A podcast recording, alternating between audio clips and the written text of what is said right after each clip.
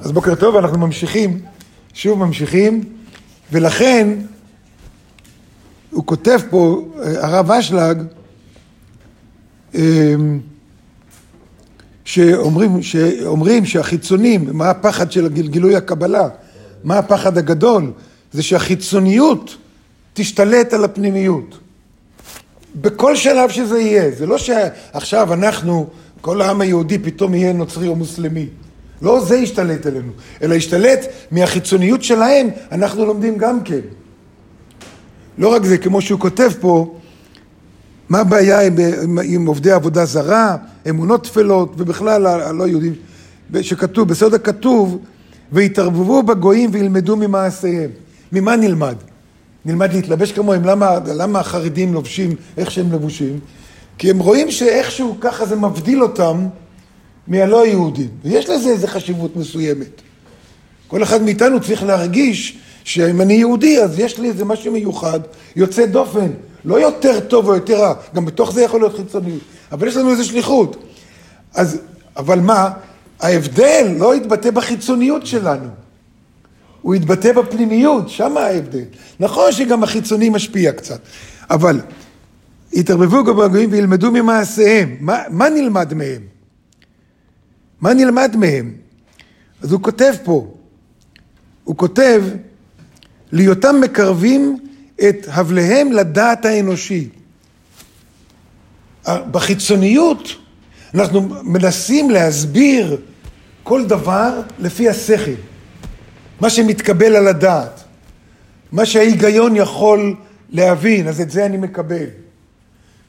גם בתוך היהדות יש הרבה שאומרים, למה כשרות?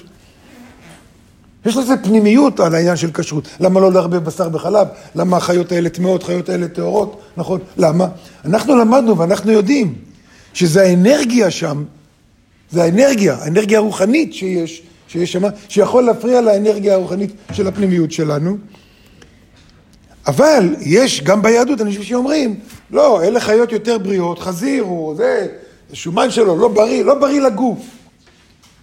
אין דבר יותר גרוע אין דבר יותר רע מאשר להבין את זה ככה. זה חיצוניות טוטאלית. אתה עוסק בפנימיות, אתה שומר על כשרות, מסיבה חיצונית, בסוף תהיה חיצוני. בסוף אתה תהיה מנותק. זה לא קשור לבריאות של הגוף, כי התורה כולה לא ניתנה בשביל הגוף שלנו. לא ניתנה בשביל החיים הגשמיים שלנו. לא בשביל זה ניתנה התורה. זה לא דרך חיים גשמית. כמו שהרבה, הרבה רבנים גדולים מסבירים שהתורה היא דרך חיים, מלמדת אותנו לחיות נכון אחד עם השני. לא נכון. לא נכון. לא מוסר ולא כל השטויות האלה. אלא התורה ניתנה בשביל הנשמה, בשביל הפנימיות. התורה כולה היא פנימיות.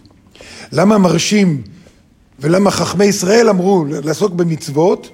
זאת אומרת, אם אתה לא עוסק בפנימיות, לפחות תעסוק במצוות, זה יחזיק אותך מדור לדור עד שתהיה מוכשר לעסוק בפנימיות. אז התורה לא תאבד, התורה לא תשתכח. אבל המצוות עצמם הם לא מטרה, דיברנו על זה הרבה פעמים, שהמצוות עצמם הם לא מטרה, הם כלי. הם זה חיצוני, לזכור את זה. כל קיום המצוות, כל התפילין והתפילה שלנו. לכן תפילה, תמיד הרב אמר, שתפילה באה ממילה תפל, מהמילה משני. משני, יש לזה חשיבות. איזה חשיבות? של שפחה. של שפחה, של עבד. כלומר, מה זה שפחה עבד? חס ושלום, לא במובן של עבד, אלא במובן של עוזר, של סייע, כמו שיש בגנים. יש גננת ויש סייעת, נכון? למה צריך סייעת? למה היא לא תהיה גננת גם כן? כי יש מי שמסייע, נכון? בסך הכל, גן לא יכול להתקיים בלי זה ובלי זה. אז ככה, הכלים, הכלים הם באים לסייע.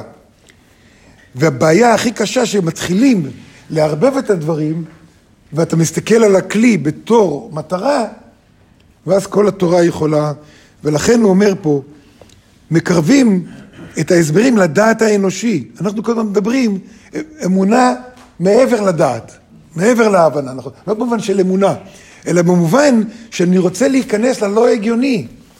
ללא הגיוני, שם נמצא האור. הבורא בעצמו אומר, לא מחשבותיי, מחשבותיכם. אחד הנביאים אומר את זה. בשם הבורא. לא מחשבותיי, מחשבותיכם. זאת אומרת, אני לא יכול להבין את התורה בדרך של היגיון.